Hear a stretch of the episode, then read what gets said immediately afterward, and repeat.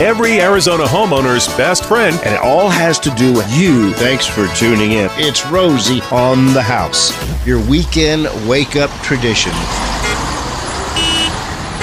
Farm living is the life for me.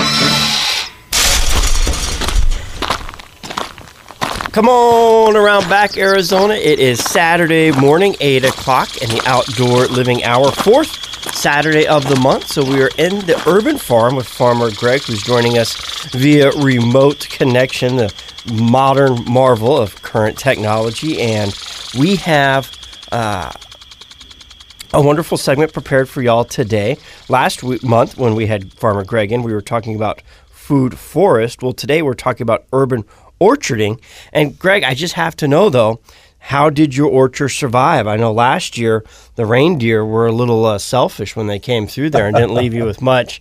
Santa had to kind of get on them and let them know, hey, that, that that's not reindeer food. Well, there you go. They do love the citrus, though. That is for sure. And all animals love the, the leaves, and you have no shortage at the urban farm there on your little, uh, a very modest sized property, but a very robust uh, producer. Yeah, well, you know, and that goes back to what we talked about last month, which is the food forest and and nurturing the soil and all that kind of great stuff. But I have somewhere around 80, 75 or 80 fruit trees here on the property. And the property is a, a quarter of an acre. That's 80 feet wide and 160 feet deep. So, you know, having 75 fruit trees on the property is uh, is uh, a bit of a miracle. And it, a miracle that didn't happen by accident. This was very intentional. Exactly. Exactly. In fact, a bulk of over half of the fruit trees are in my front yard. And so when I do tours here at the urban farm, I start in the front yard and I and I say to people, you know, there's 47 fruit trees in the front yard. And people look at me a little bit baffled. And it's about the design and the health of the soil that makes it able for me to be able to do that. And one of the big ways that I do it, and a bulk of those trees are in hedges around the south side of the property, the front of the property, and the and the north side of the property. So I have my front yard, the fruit trees ring the entire front yard except for the driveway. So along the street, I have 14 navel or navel like oranges that it's basically street, berm, yard. Uh, and then right there on right parallel to the street is 14 navel like oranges. And I think it's important we that hedge is is a critical part of it because when we most of us I hear the word tree, you know I picture this big giant you know majestic tree. Yep. You've got them very organized and very maintained. So it's it's a hedge, and it's not a, a, a tree in the sense of a shade tree. This is a functioning, producing.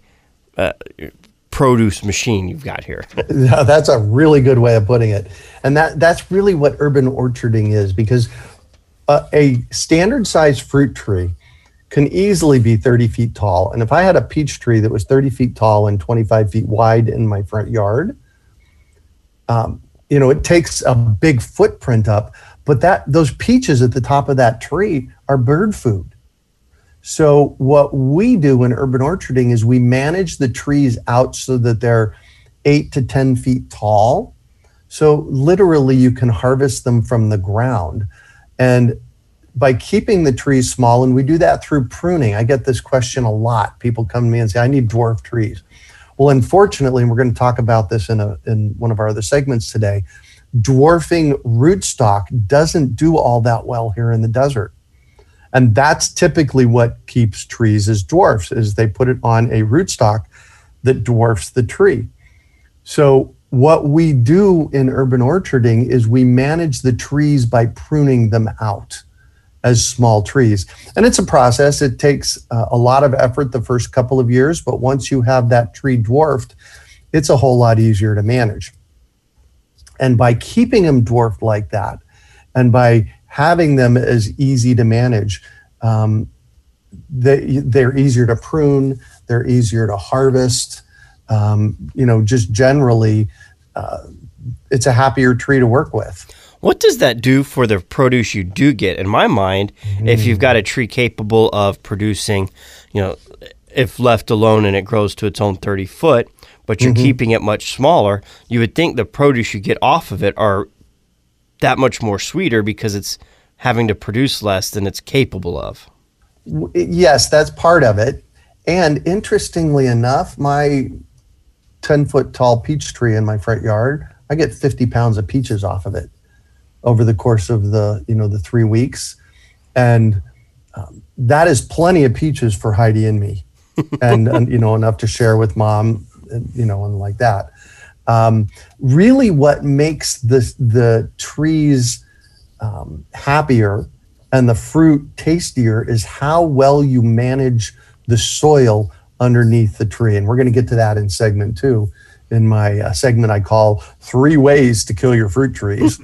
um, and so, really managing the soil underneath the tree to make sure that it's nice and fluffy and lots of organic matter and like that, that has the fruit taste really well.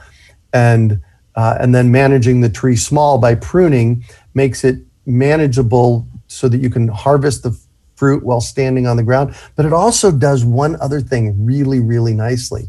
Remember i said the you know the 30 foot tall tree by 25 foot canopy?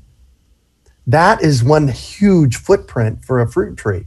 That tree would literally fill up half of my front yard. With pe- let's just talk peaches for example. If you, in that same space i can plant six different varieties of peaches on six different tr- you know trees. And by keeping them small uh, it allows me to put varieties that ripen at different times. We call this successive ripening. So the desert gold peach ripens about may 15th the tropic snow or the Swaze swirl peach uh, two really nice peaches ripen about the first week of uh, june and then the mid pride peach ripens in late June. So we're not getting, remember the big tree we talked about? You could easily get three or 400 pounds of peaches off of that one tree in a two week period. What are you going to do with all those peaches? That's a lot of processing. it's a lot of processing, a lot of mess. So what we do in urban orcharding is we keep them small, that makes them easier to manage, and it gives us successive ripening because we plant different varieties so that rather than having two weeks worth of peaches, we get, you know, three months worth of peaches because they ripen over that three month period. And that you call successive ripening. We call that successive ripening, exactly. And now back to my front yard. What I do is I plant my trees in hedges as a hedgerow rather than, um, you know, rather than individual standing trees. So when you plant them in hedges, the goal is, is that we get the trees to um, basically the side, you plant them in a row and they all kind of grow together. So the citrus trees that are, you know, on the front street side of my house, it just looks like a nice citrus hedge. And you really can't tell where one starts and, you know, where one ends. So if there's a bustle in your hedgerow, don't be alarmed. Right, because somebody's stealing oranges. Thank you, Led Zeppelin. so that's that's uh, a little bit about urban orcharding. We have a whole document on what uh, Dave Wilson Nursery calls backyard orchard culture. And if somebody wants to shoot me an email at fruit trees, that's plural, fruit trees at urbanfarm.org, I can send you that document. I'm working on that right now. I think nice. out of all the trees we've planted, I, I, at least 80% have Dave Wilson rootstock on them. Oh, yeah. Dave Wilson's, you know, they're, they're one of the better growers. And unfortunately, uh, L.E. Cooke, um, which was the other grower since the 1930s, went out of business last year. So we have one major grower that grows most of the rootstock or most of the fruiting and rootstock for us for deciduous uh, and we have one major grower in the state for citrus, which is you know Stacy and uh, and Mark and Stacy down at Sunset Citrus Nursery down in Yuma. That's a little scary to think that there's only two companies producing uh, trees to grow, but you know that's part of the reason we have this urban farm is because you know we feel that you know farmers Greg vision of making our own communities, our own cities sustainable food sources so that we don't have to rely on outside shipments is, is a critical part of the balance of a growing uh, a growing society, a growing population, and Health. making sure that we are uh, healthy and uh, you know not stuck in a situation where you know we're reliant on our food sources coming in from outside because there are times breakdown in supplies happen. Yeah. Yeah, exactly. And, you know, I've been saying that, well, probably on this show for five years, but I've been talking about that for 15 years about, you know, what happens if the grocery store shelves empty. And we actually saw that happen in March this year. And and we all survived then, and those of us with our own orchards and our own uh, food produce and production that we have on our own property, it was, you know, it. We really didn't notice it until uh, the beignet mix we order out of New Orleans from Cafe Du Monde took three Oh, yeah. weeks to get to the house, and that was that was like in June. So we we really didn't notice anything until the beignet mix slowed down. Oh, there you go. yeah. Well, and, and well, and oddly enough, the toilet paper, go figure. That that's a different story. well, we'll we'll leave that one for someone else to figure out. We're talking with go. Farmer Greg here at Rosie on the House, eight o'clock hour, for Saturday of the month. It is our outdoor living hour, and the fourth Saturday of the month we bring in Farmer Greg to talk about all things urban farming to help us. Uh, you know, just uh, what we basically just said right there is make our our own sustainable and regenerative urban farms on our own property, whether we live in a home, castle, or cabin. Farmer Greg mentioned, you know, he's on a quarter of an acre, so no matter what size property your home's on, we'll find a way to make you an urban farmer.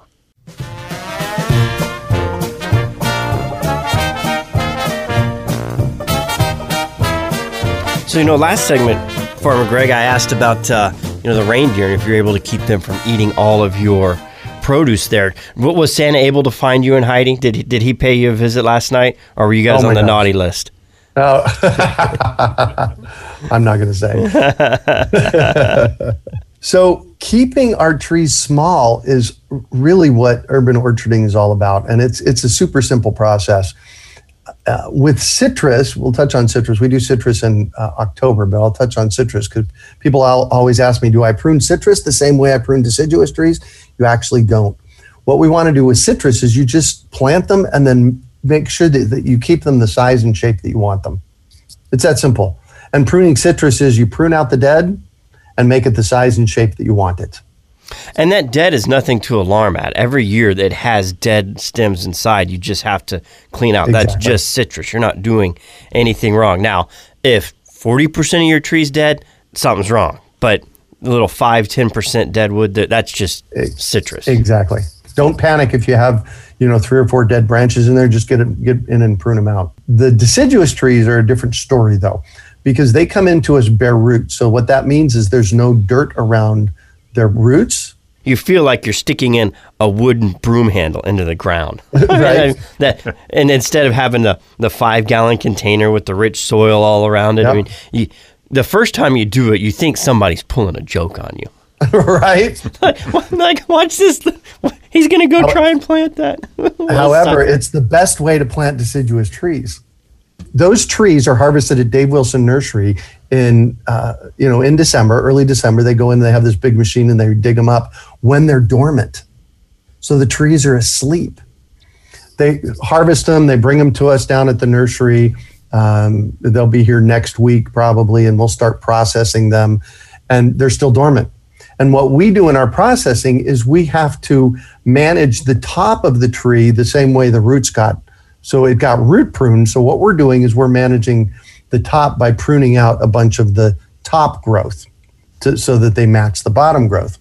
Then when you come and pick up your trees and stick them in the ground, that tree is still dormant. And it breaks dormancy in the place that it's going to spend the rest of its life. If you're buying a potted tree that's recently been potted and you're taking it home and putting into the ground, once it hits that pot, it starts to break dormancy in that pot. And then when you transplant it out of the pot into the ground, the dirt falls away and you lose all that root growth. Well, I, I, have a theory, and no one's been able to prove it. But when I talk to guys about it, everyone says, you know what? Yeah, I, that that does seem to be the same. So, however many years a plant is at a nursery and a mm-hmm. five or a ten or a fifteen gallon, whatever, however many years it's in that pot, once it's then planted in the ground, it takes that many years for it to return to normal growth oh. cycle. So if it's only been there in a year, you put it in a year later, it, it hits mm-hmm. its normal. But if you're putting in something that's been in a pot for 10 years and it's a big, you know, 72 inch box, it'll take almost 10 years before you start noticing any kind of significant growth or return to its, hmm. its tree life. I can't prove it. It's not science. It's just strictly observation over years of, of planting and watching trees and why is this one growing faster? And if you put in a plant that's been in a box for 10 years and one that's only been in for a year at a 10 year growth, that smaller tree is going to be as big Oh, as that 10 year plant. Is oh. is just a personal observation. It is absolutely not scientifically proven by any means, but just something to consider when you're selecting your trees. Buying a bigger one isn't always better, and it's not necessarily going to say that, you know, in, in a few more years it's going to be this much bigger if you're trying to get some kind of tree for a tree house or you know a, mm-hmm. a big monster shade. That big tree, it's going to be like that for a little while after planting, in my opinion and an observation over years. Hmm. I have no data on that for you. So I was I was kind of had my fingers crossed before you started sharing that I might be able to contribute there, but I don't know about that. It's just an observation, and Got it's it. not not proven. But anyway, So, bare root trees, you bring them home, you put them in the ground, they break dormancy after you stick them in the ground. And the first year, they're going to grow like mad. Your job, the second year, so a year after you plant it, your job is to reduce the size of that tree 40 to 50%. Basically, what we're doing is we're dwarfing it by pruning it. And if you do that, I, and people freak out about this all the time about the amount that we prune their trees or we suggest they prune their trees. I planted my perfectly pruned peach in the front yard eight years ago, and I cut it down to to eight inches tall. I cut the thing down, the, the whole tree down to eight inches. It is the perfectly pruned 50 pounds of peaches a year peach in my yard. It's amazing. It and it's funny. Um, our arborist that comes in Eisenhower, he talks of his story. One of his peach trees, the dog actually chewed it after Yep. he planted it, and Yep, of he got all that one from me, I think. Oh, he did. And of and of the peach trees he planted, the one the dog chewed almost to the ground today is the one that's doing the best. Amen. exactly. It's exactly what I'm talking about. So, keeping your trees smaller through pruning um, is is the best thing you can do for your trees for their growth. And you know, so if you have you plant this tree the first year and you get a branch that grows six feet, I tell people to cut that three feet of that off. Cut it back fifty percent. well, we can do a lot here, but we can't stop the clock. That music signals bottom of the hour news. We'll be back with Farmer Greg, and we'll get to that three ways to kill your fruit trees right after this.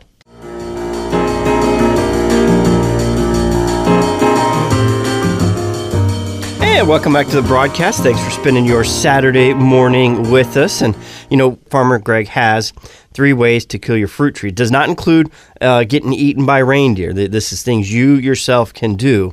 Uh, incidentally, that's common practice. You see it a lot happening in uh, the state of Arizona. But this is you know three things to avoid, no matter how many times you see somebody else doing it, to prevent killing your fruit trees. Take it away, Farmer Greg. Well, thanks. Yeah, I uh, I started looking at this maybe ten years or so ago when I'd get people pictures from people, and they would show me trees, and they'd say, "Is this going to live?" In fact, I I had one guy a couple of years ago send me a picture, um, and the tree was completely dead, and he said, uh, "Is it dead?" and it was apparent it was dead. It was just like wow. So I have seen over and over and over again the three ways that people kill their fruit trees. And unfortunately, like you said, it's the way that a lot of this stuff is done. all landscapes are put in with uh, gravel, either gravel or dirt, um, in a really hot microclimate. So, uh, with block walls and a lot of concrete and then gravel around it. So, uh, gravel, dirt, uh, hot microclimate, or drip irrigation.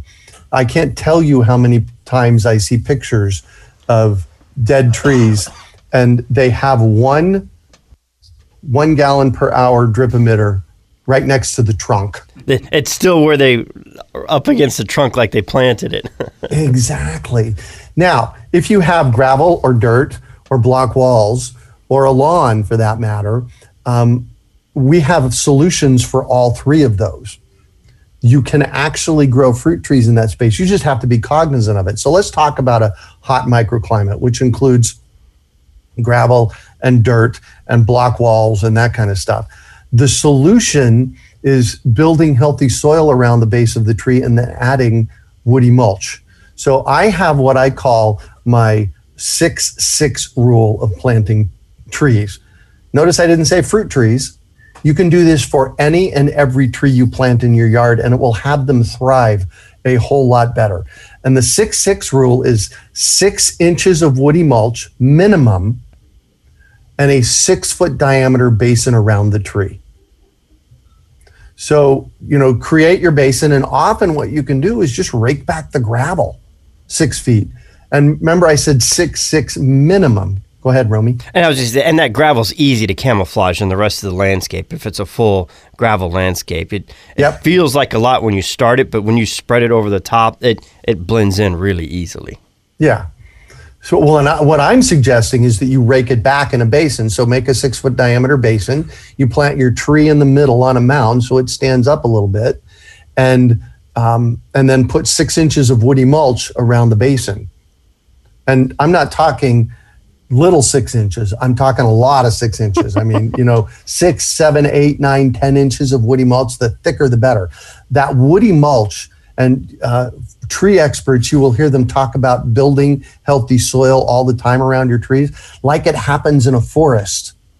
You know, leaves and sticks and animals come by and drop poop and all that kind of stuff in a forest. And over time, it makes really healthy soil. So that's what we're trying to do around our trees is make this amazingly healthy soil. And you do it by adding woody mulch. And what happens at the interface between the dirt and the woody mulch is soil starts to build very quickly.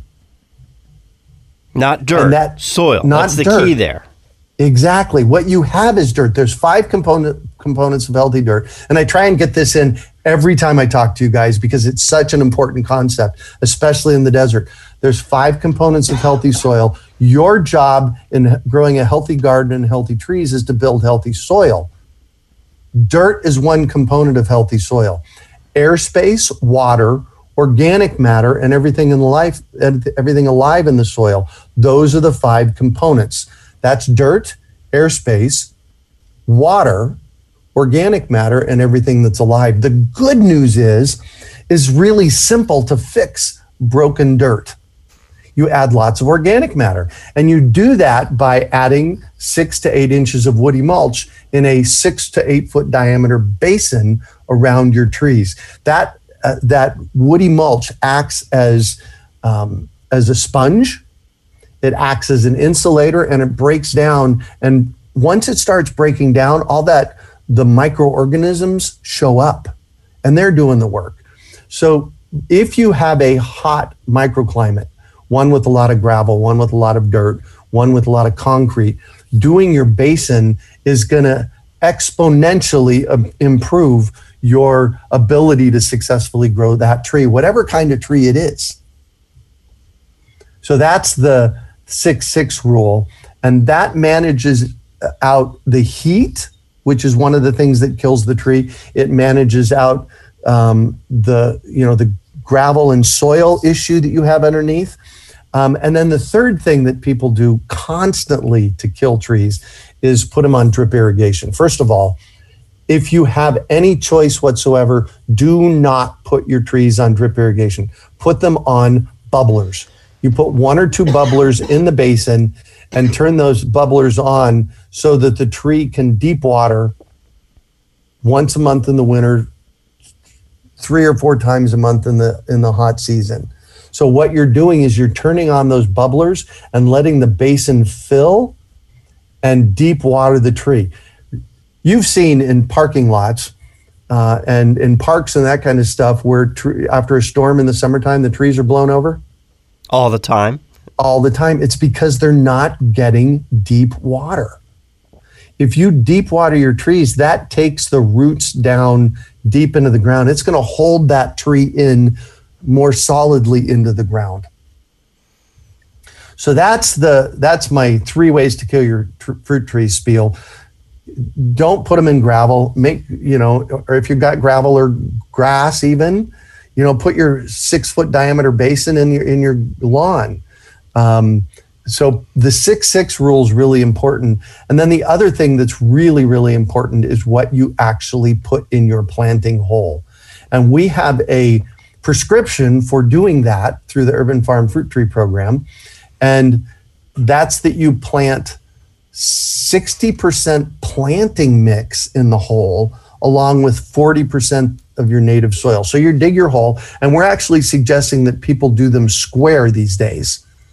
Um, there's a long story behind that, but dig a square hole, take 40% of the dirt out of the hole, put it in a wheelbarrow, take a bag or two of, I like to use Farmer Greg's planting mix, surprise, surprise, and uh, mix that in the wheelbarrow. And to that, we want to add an ounce of mycorrhiza. That's uh, that's microbial life for the roots of the plant. You're going to add a pound of azomite and a pound of worm castings.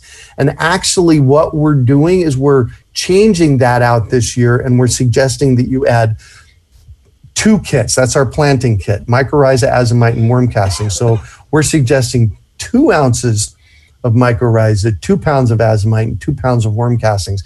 You mix that all in the wheelbarrow.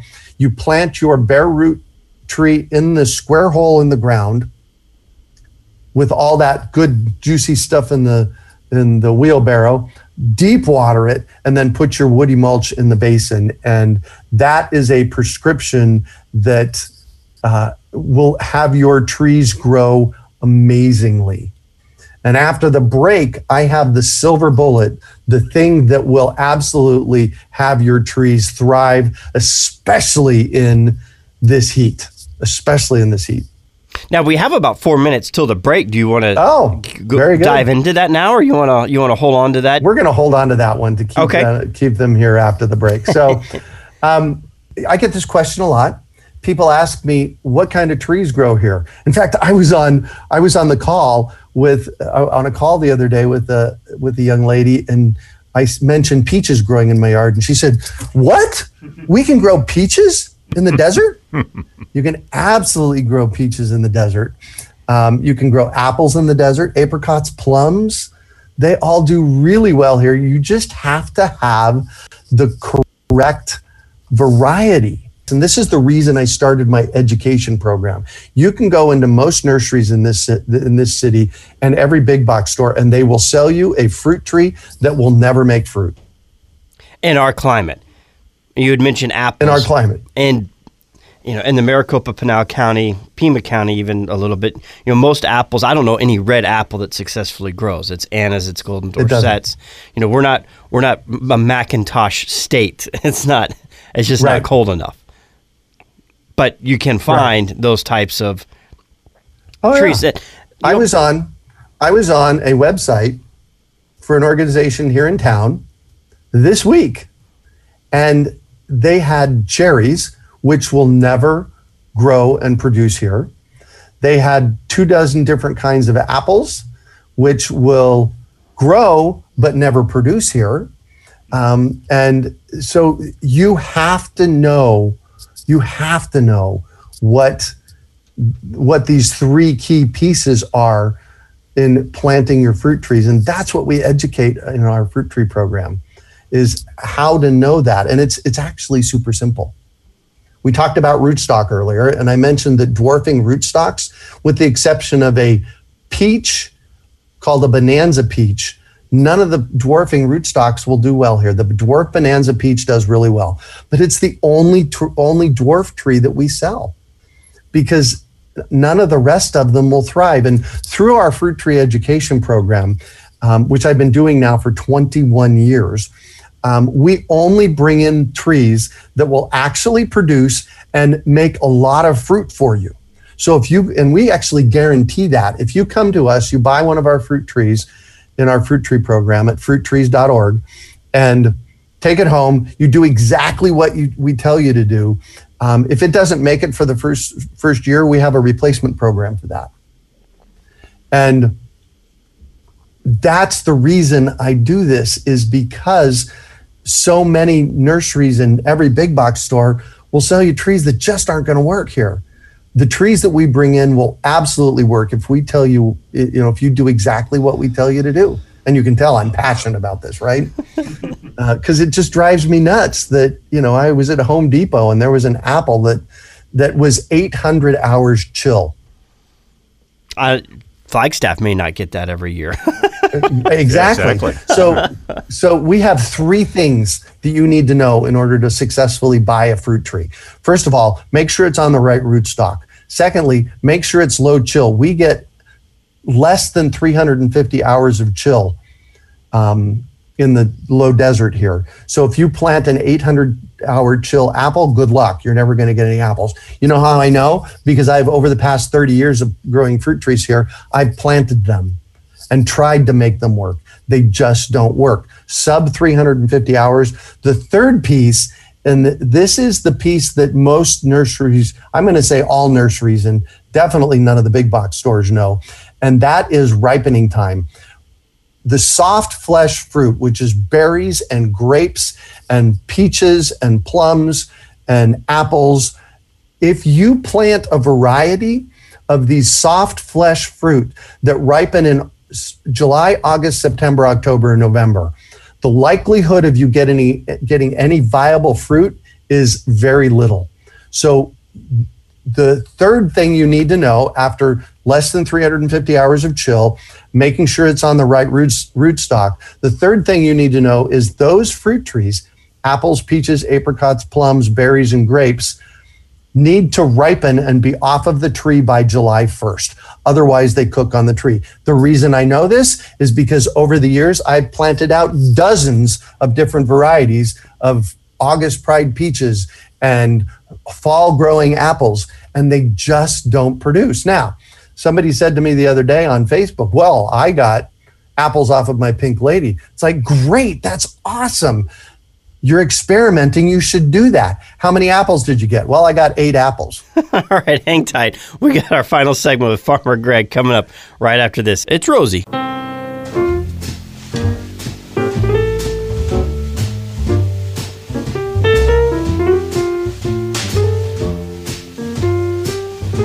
Were talking about chill hours going into the break, and just for the sake of accuracy, we were uh, I'd mentioned Flagstaff may not even get 800, and I'm looking on tomorrowsharvest.com, and they have a map compiled from data put together by the University of Maryland and Flagstaff does vary between eight and a thousand chill hours. So, gotta do a, a quick recap and then let's get to the silver bullets. All right, cool. Yeah, you, you, you can't get me started on fruit trees, apparently.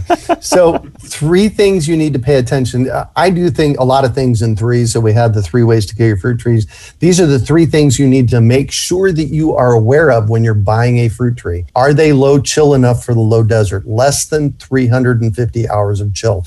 If that tag on the tree doesn't say say how many chill hours, and this is for deciduous trees, don't buy it.